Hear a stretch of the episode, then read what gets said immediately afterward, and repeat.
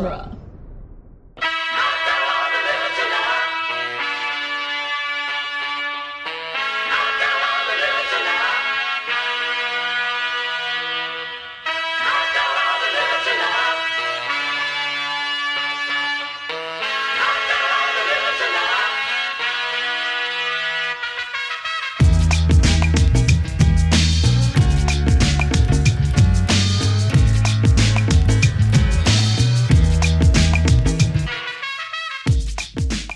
Welcome back to the Cornetto Minute, the daily podcast where we crawl our way to the bitter end of the world's end, one minute at a time. I'm Scott Corelli. I'm Nick Jimenez. And today we're preparing to annihilate minute five, which begins with Gary responding to a question about disappointment and ends with adult Oliver in line at a coffee shop talking on his Bluetooth headset. Yeah. Yeah. One of my favorite opening sequences of a movie ever. Yes. I just remember, I mean, not to, not, not, not, not to Gary King this movie, but I do remember sitting in the theater in 2013 as loaded by Primal Scream, which I had never heard before, starts and just being like, it's happening right now. I'm watching one of my favorite movies for the first time, like right now. Yeah. And just the, the way that Edgar Wright fucking edits to music Yes. is, is just, it's, it's insane. It's, it's one of my favorite things about him as a filmmaker. It's uh it's it's amazing. It is it like really gets me pumped. Like I was just I'm I'm like I was just watching this minute for the podcast and I was just like, "Oh my god, we're about to watch the world's end." Like yeah. I I love this opening so so much. Just the way that the opening of the song, just the way that it bits like big talk, Relativity focus features presents the world's end. yeah. and then yeah. like the lighting up of the font. Yeah, yeah. Uh so uh okay, so before we get into that though. Yeah, for sure. a little a little bit of the scene um that we have to talk about. Uh it's always really funny to me how that guy just like, well, you didn't, you didn't get to the world's end. yeah, you're like, oh, he- because he's like he's like uh he asks him are you disappointed and he goes like about what? And like looks at uh uh the the actress um uh Nicola Cunningham who played Bloody Mary. Yes. in Shaun of the Dead, um, who's got a little cameo here, and uh, looks at her like this fucking guy, right? Am I right? Like he just, it's so good, and she's just dead inside, so she's not responding. She's such a memorable face that you almost, Yeah. you're like, oh, that is Bloody Mary. Right, right, yeah. Um, she's got good boots on. Yeah. Those boots are pretty cool. Um, but yeah, I also like the way that the guy is sitting in his chair. Mm-hmm. he's just like kind of like tall and lanky and he's just kind of like halfway hanging out of it like he's been sitting in it a long time and His- his he's just are- uncomfortable His legs so- are all spread out.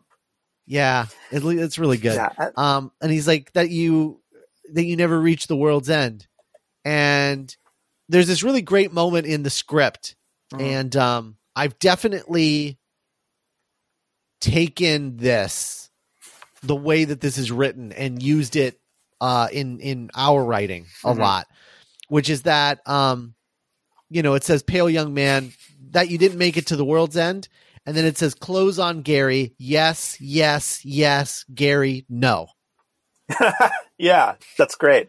it's it's it's this great way of like adding context to the performance Yes. without without like directing in the script. without directing in the script exactly like you're telling them like no he is lying to himself and everyone else Yeah, you know, one of my favorite something that I always think about when I'm screenwriting is that you your the a script is supposed to be a blueprint uh-huh as opposed to a novel. And so Right. when you're writing a screenplay, when I write a screenplay, I always try to be like, okay, What what is the imaginary film crew that's going to be making this someday? What do they need to know, or what does the reader need to know to see the movie that I'm seeing in my head? Mhm. And so it's not about, you know, if you're writing an action scene, it's not about he does this, he punches left, he throws it, but like, how can I communicate the idea? How do I make sure that they're seeing in their head what I'm writing? Mm-hmm. And so yeah, just stuff like yes, yes, yes. No, it's like that. If I'm if I was if I was Simon Pegg or if I was any actor or any person reading that, like okay, that communicates that message. Right, right. Um, so then I want to I want to mention uh, I want to bring up the thing that I alluded to yesterday, um, which is about that you know that first shot of Gary King being the Shaun of the Dead shot, Yeah, and now here we cut to this wide shot, and then we start slowly zooming in Mhm. to Gary, all the way through to him uh hearing the opening of um Primal Scream. Primal Screams Loaded, which is a a uh, a clip from um, a film. The Wild Uh, Ones. Yeah, with uh, uh, uh, Peter uh, Fonda. uh, yeah, there you go, Peter Fonda. I kept wanting to say Jane Fonda, and I'm like, nope, nope. What's the other one? Who's the other Fonda? f- Can't do it, Jane But Fonda. yeah, Peter Fonda, and he's talking to a pastor in this. Mhm. Uh, and it's the just what is it that you want to do? Well, we want to be free. We want to be free to do what we want to do, and we want to get loaded, and we want to have a good time, and that's what we're gonna do. We're gonna have a good time, and we're gonna have a party, and that push in this this now push in into a close up of Simon Pegg is a callback, a recreation of the opening shot of Hot Fuzz.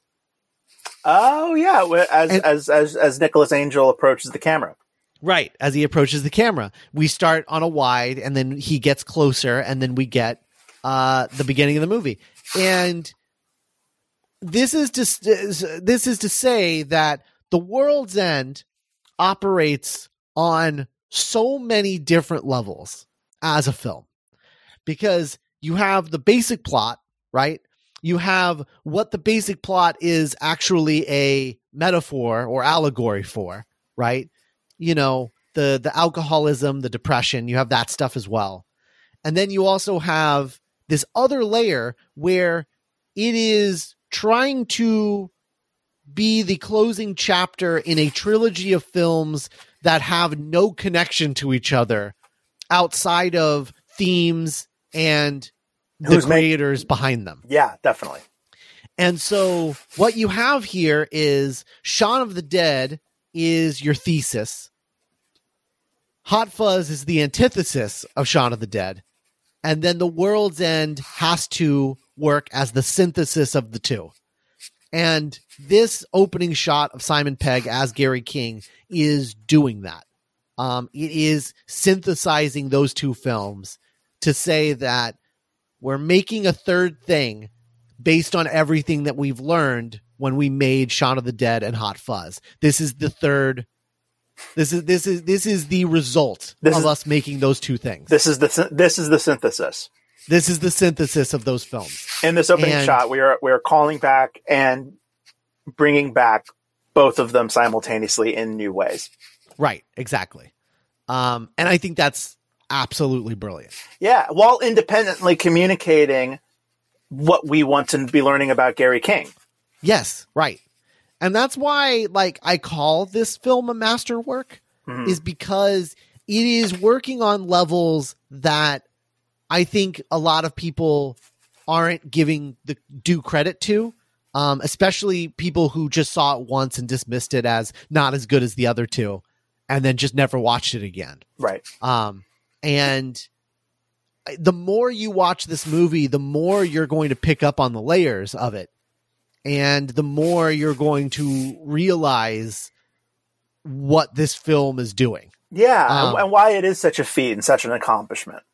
Yeah. Yeah. Definitely. Uh, and so this is just the beginning of a lot of conversations that I want to have about what uh, what this movie, you know, how successful this movie is, and um, the levels at which it's working. But this is just a very right off the bat, a very simple way to explain what this movie is doing and how many levels it's working at. yeah. Um, and and yeah, right here, this is just a metatextual comment on the fact that the world's end is a synthesis of Shaun of the Dead and Hot Fuzz, um, while also you know attempting to tell its own story. Yeah, because like, you know, on a on a singular level, if you're just watching this, the A, I'm fucking in love with the turn of like, no. And then Simon Pegg's face is like, oh my God, he's right. Right. Just the, the deep, deep, like, and then the kind of Grinch moment where he knows exactly what he has to do. Yes. He has a reason to live again. right. His life isn't over. He knows exactly what he's going to do. He Is- does have one last thing he needs to accomplish. Yeah. And Yeah. it's, uh, it's giving him something to live for. yeah. And like, it's such a, like, oh my God, I can't wait to watch this movie. Yes. Yes. And it's great. Uh, and Um, I, I would like to. I guess I we, we should. You know, maybe maybe I'm taking for granted that people understand the the the, the, the thesis, uh, antithesis, synthesis, story structure uh, more than they probably do. Um, yeah, you for their benefit, go ahead. Yeah. yeah, let's, yeah. let's- So it's like a, it's a, it's you know, it's a shorthand for Nick and I because I use it all the time in our writing. But um, the idea is that the the thesis is sort of like um in in in if you're telling like one story, right? Your your thesis is sort of like your act one. It's where you know a character is in a, a comfort zone, a place that they find familiar, Yeah. and then their familiar place is thrown into upheaval and they are driven into act two which is the antithesis of act one right so now they're living in an opposite world and Yeah. then over the course of living an opposite world they learn things that then they bring back to their comfort zone in act three synthesizing the two Yeah. Moana Moana was on an island. Yep. That was her comfort zone. Her comfort zone was I I wish I could just leave this island and see what else is out there. Now she's on a boat. She's far away. She can't even see her island anymore. But on that boat, she learned stuff about herself and her world. And then in the Her end- family. her family, her her heritage, her, people. Yeah. legacy, uh, and then in the end, it, it synthesizes where she she is able to bring home with her new life. She's able to her change her world right And return- she she basically she she takes her comfort zone and brings it to the sea Yes. like she's like no we're now we're all going this should be our comfort zone We right? were- we were that's the voyagers. synthesis.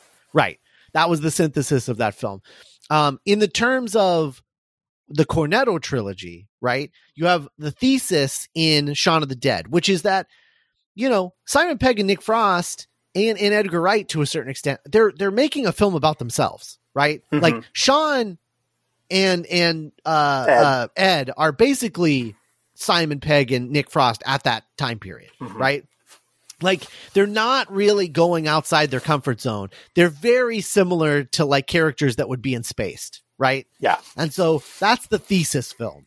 Hot fuzz is the antithesis of that because even like on a on a character level you look at shaun right? Shaun in shaun of the dead has to learn how to be responsible how to be a responsible man how to grow up right?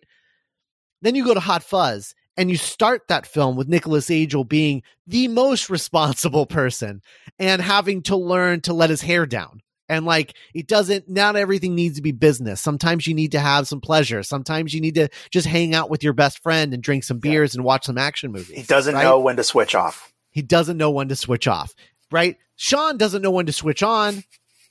Yeah. Nicholas. Angel doesn't know when to switch off. Thesis, antithesis. And now you have synthesis, which is Gary King is immature and doesn't know how to switch off. Like it's it's the the perfect synthesis of both of those guys. He is relentless in the way that Nicholas Angel was relentless, but he's more of a Shaun than a Nicholas. Yeah. But it's like he has Nicholas's drive, but Shaun's ambitions. yeah. I've never thought about it like that, but definitely. Yeah, he is the synthesis of those two characters. And that's what this movie is. This movie is the synthesis of those two films. Um and and Gary King as a character is just like you know, a perfect uh uh example of what I'm talking about. Yeah. So there we go. That's There we go. that's our that's our first conversation about uh the first of many conversations we're going to have where um I'm attempting to really break this movie down and show you why it's so special. Yeah. Hey, if not now, when? Right. Exactly. that's the whole purpose of this, right? Yeah. How many people have mentioned how they can't wait to listen to this season because they want to learn to appreciate this movie as much as we love it? And here we go. Yeah, and here we go. I So- love uh, I, lo- I love the logo being on a pint glass. I love the water dripping down the pint. Going back to this movie being beer porn. Yeah. Oh my god, the beer porn. Wow. Um, I love the transition of the circle into the, the to the O. Yeah, world. that's great. It's really clean. Um, it's so well directed, and then the fact that like the ground they're on is like the same amber color of as the beer, yeah, yeah. so you can transition into that being the beer.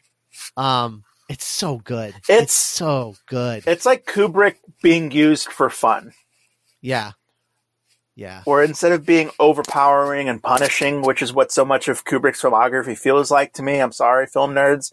yeah. Uh, this when I watch an Edgar Wright movie, I see that same level of dedication, that same level of focus, but it just seems to be more inviting and playful and fun yes, than like, look at my dick, yeah. Shelley.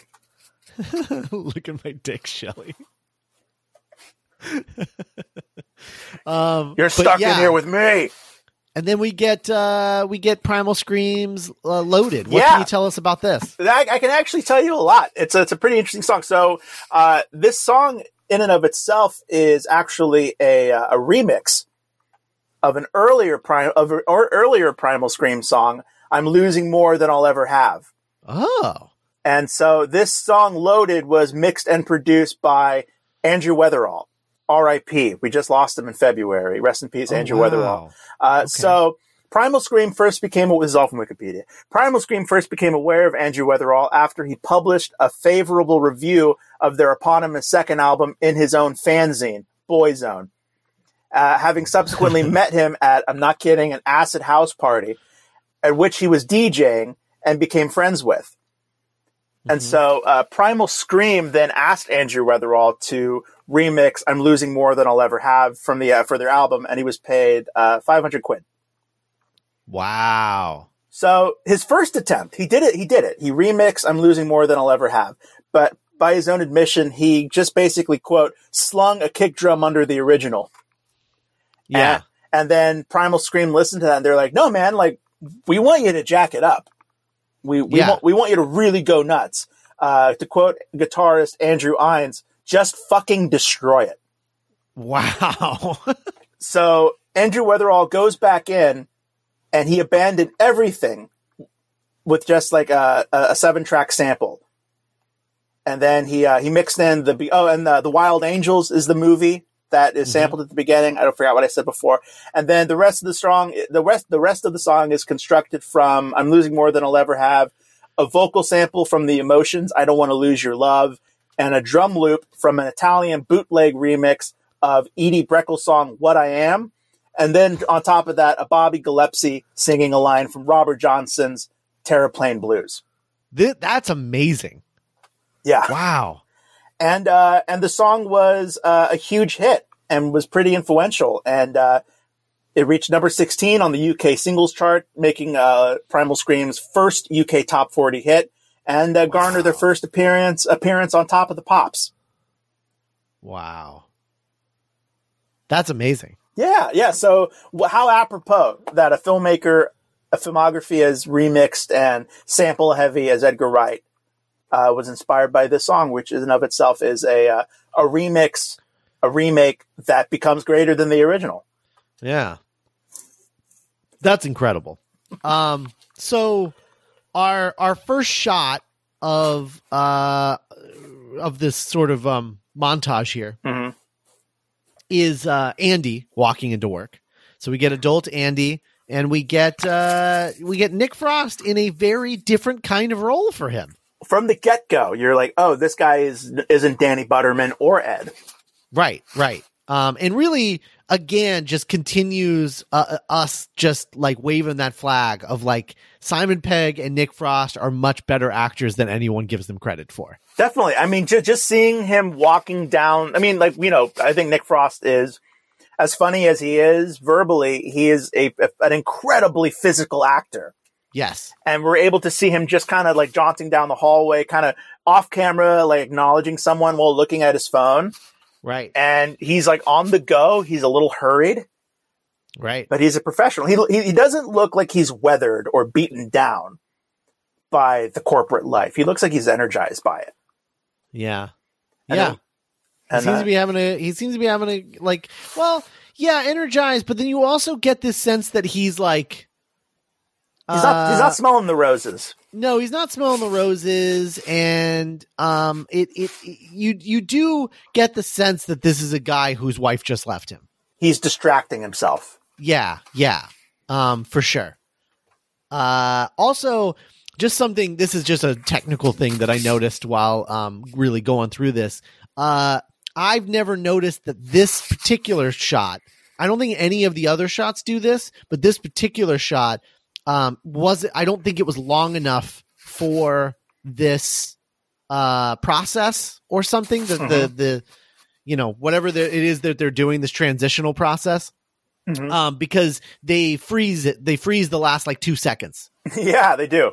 yeah it freezes. Um and none of the other shots do that but this one does uh, which I Um, think is interesting. I love I love Gary's living space in here because the first time you watch this, you could it does pass as just like a shitty flat, sure like like a one bedroom New York kind of like you know, but upon subsequent viewings it's you can be like, "Oh my god, that's totally just he's he's staying at this this halfway house, this like mental hospital."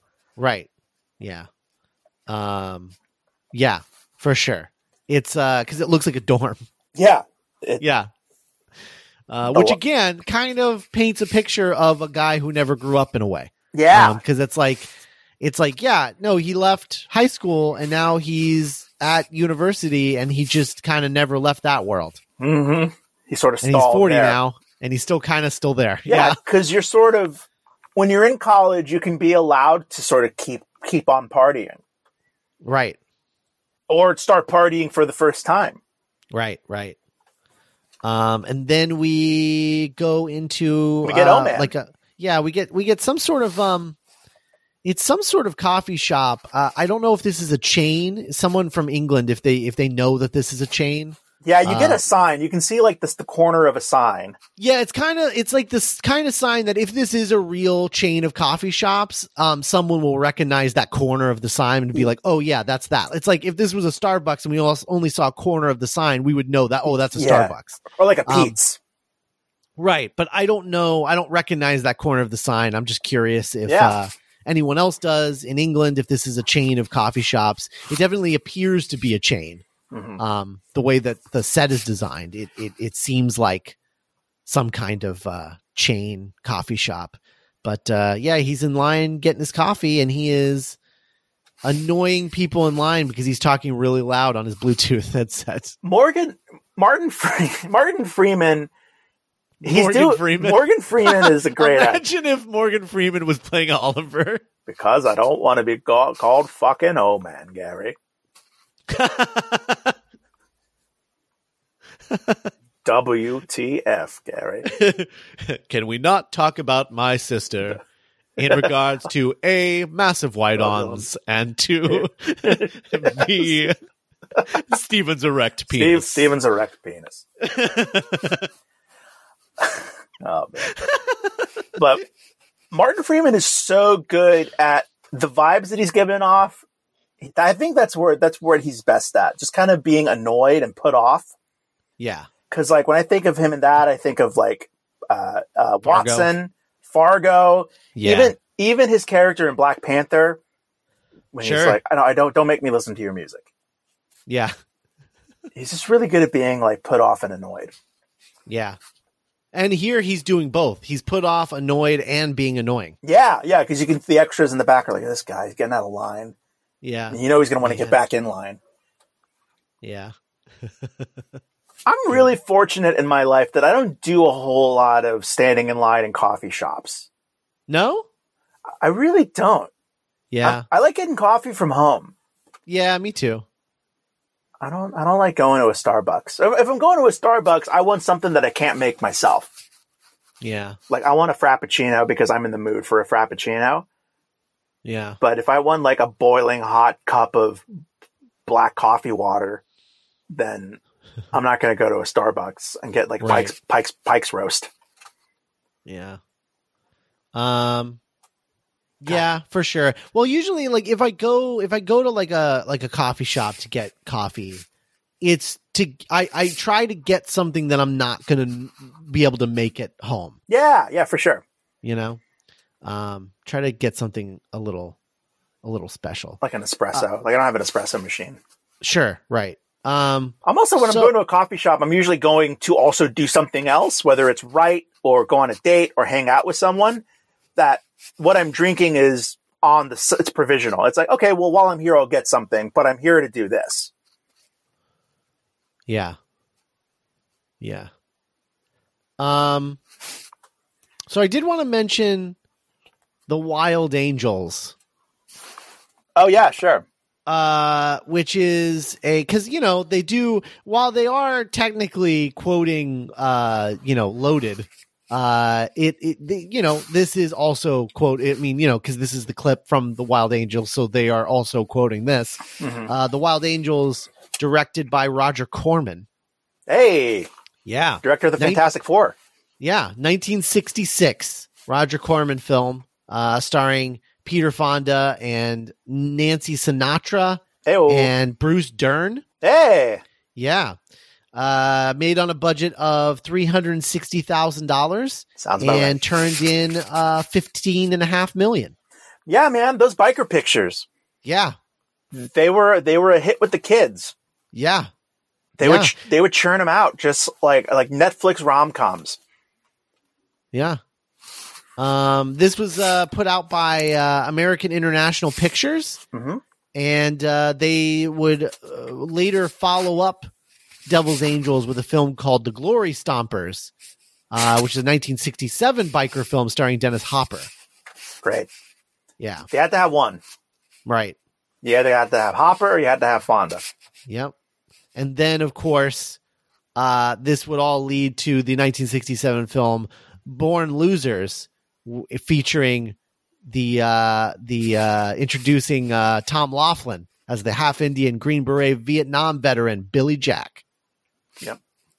Go ahead and tell tell your neighbor. Go ahead and kill a friend. Do it in the name Yeah. of heaven. Justified in the end. I'll never forget one day I was in college and I, I was in some kind of like intro to media, like an 8 a.m. class, you know? And uh, I had a professor that just recounted Billy Jack like it was a fable to us. Yeah. I love Billy Jack. he saved all those hippies. Uh, this is a um, uh, it's a weird plot. This movie, uh, but it's definitely it's a film about the Hell's Angels. um, that's although I don't think they could. I don't know for sure because I've never seen it, but I think I think the reason it's called the Wild Angels is because they couldn't actually call it the Hell's Angels, or they'd probably get killed or something.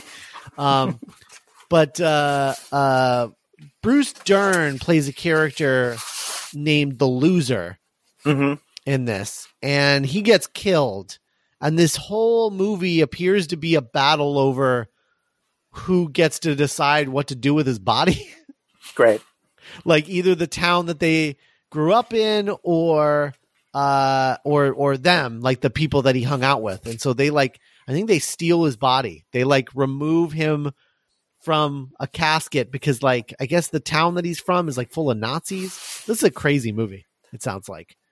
Oh, Um well, there's a. I'm 99. Nope, no, I'm 100 percent sure that Quentin Tarantino has seen that movie at least three times. Yeah. Uh, but yeah, I'm like looking at this, and there's a there's a lot of violence, a lot Betty of rape. made Fiona Apple. I bet Betty made Fiona Apple watch it too. yeah, probably. Um, So lots cool. of So uh, cool, lots of bad stuff happening in this movie. um, and uh, it's a it's a thing that exists, but I guess Who- taken out in a vacuum, uh, that one clip from it is uh, you know, pretty Yeah, pretty pretty cool. Who's- who's who's making sure that those movies survive? You know, because like I don't know. I don't know if the Wild Angels are on the Criterion Channel. I don't know if Billy Jack is making its way to the Criterion Channel. Like who's who, Yeah. who- who's archiving that stuff? Uh, isn't it? Um, there's that other company uh, that does the the the Like Shout um, Factory. yeah, Shout Factory. That's it. Yeah, Got Shout Factory does this stuff. Okay. I think. Well, Who knows? Maybe I'll I'll get around to get around. to- Watching the Wild Angels. Yeah, you never know. Yeah, I guess. Um, I don't Roger have- I don't- I don't have the appetite for that kind of stuff that Tarantino has. I, I remember realizing that No. When I was going through my Tarantino phase, and I was like, "Oh, I want to watch everything that he's talking about," and then I would put on like, you know, some like he just he just loves drive-in exploitation movies. Yeah. Yeah. He loves vengeance. He loves re- he loves revenge. Quentin Tarantino. oh man. It's not the only thing he Um, loves. Yeah, he really does. He well, he likes Grindhouse. This is He- definitely Grindhouse. Yeah, he loves grindhouse movies where it's like, no, man, you got to be in your car in the in the '60s and you can barely hear it. it's great. It's great. I want to watch. I want to watch five of them in one night, All right, man. and you Thanks, will QT. too. Thanks, QT. Thanks, QT. Uh, but uh, yeah, I guess that's, I guess that's minute five. Um, Solid first week. yeah, I think so. Uh, good, uh, good, good, good first week. Uh, good, good minute here where the movie's like finally getting going now. Um, So we'll have uh, lots to talk about next week. Uh, I will say this, and we've said it before, but we're we are fulfilling this promise. Um, we're going to have very few guests this season, uh, mostly because this movie isn't particularly meaningful for a lot of people other than us. yeah, it's not like you can ask everyone like, what's your, you know, like Hot Fuzz. Everyone's got a favorite Hot Fuzz moment, but that Right, doesn't really right. exist for this movie. Yeah, and I would just don't I don't I just don't want this season of the podcast to just be a series of us of of the guests saying that this is their least favorite one and us saying it's our favorite one and then being like, "Oh, really? Why?" And then we have to like describe why this is our favorite one again and again and again and again. Um so we're just going to we're to keep the the guests to a minimum. Um just a a handful of favorites uh scattered around, but Much like the movie itself. yeah, and we're probably not going to have any guests for a solid 40 minutes or so. Yeah, I think we're going to time it to where maybe like during the pub crawl stuff, we'll start having like favorites well, of. the I, I I think it'll be when the uh when the blanks show up for the first time. Ah, that's good. That's a good one. It's probably when we'll start having um some guests occasionally. But uh for this this oh these opening moments of just, you know, the gang before we start getting the real science fiction stuff happening, Mhm. I think it's just going to be Nick and I. Um so Get ready for that. Uh, get ready for that, I guess. Strap in because it's just going to be the two of us for a while.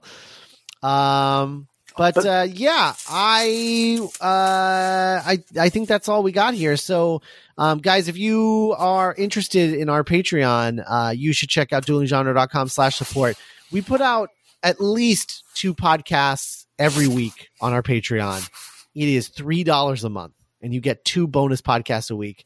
Um, we're doing we do commentaries for films. Uh, right now, we're in the middle of the Star Wars uh, uh, films. I think um, The Return of the saga. Jedi. The Return of the Jedi commentary is coming out this weekend, so be on the lookout for that. Uh, and you know we have the the weekend bugle, which is Zach and I, and uh, Nick and I occasionally do stuff over there as well. Um, I would like to during this uh, this crazy time that we're in. It would be cool to like bring back not writing. Um, Ah! yeah, maybe just do some like little little hangout. yeah. Pods. can just talk about stuff. yeah for like forty five minutes. Yeah, Um, we've something like uh, there's podcasts of us covering every Fast and Furious movie. Yep, that was out. Uh, There's so literally hundreds of hours of podcast in there so many, That are- so many, you guys. that are all fairly Um, evergreen. Yeah, and for three dollars a month, I mean, it's it's we're not asking for much, and you get so much in return, and uh, we appreciate everyone who does that. Um, we really, really do. You have no idea how much that three dollars. Like, if everyone listening to this show became a Patreon supporter and gave us three dollars a month, the things we could do with that money. Uh, so uh, check it out. See if you uh, if you want to, you know, give us give us uh, uh, three dollars a month. Uh, Yeah. That's duelinggenre.com slash support. We appreciate everyone who does that. We're gonna remember the Friday nights, and hopefully you'll remember us on Monday morning when we're back with minute six. But for now, let's boo boo. that man again.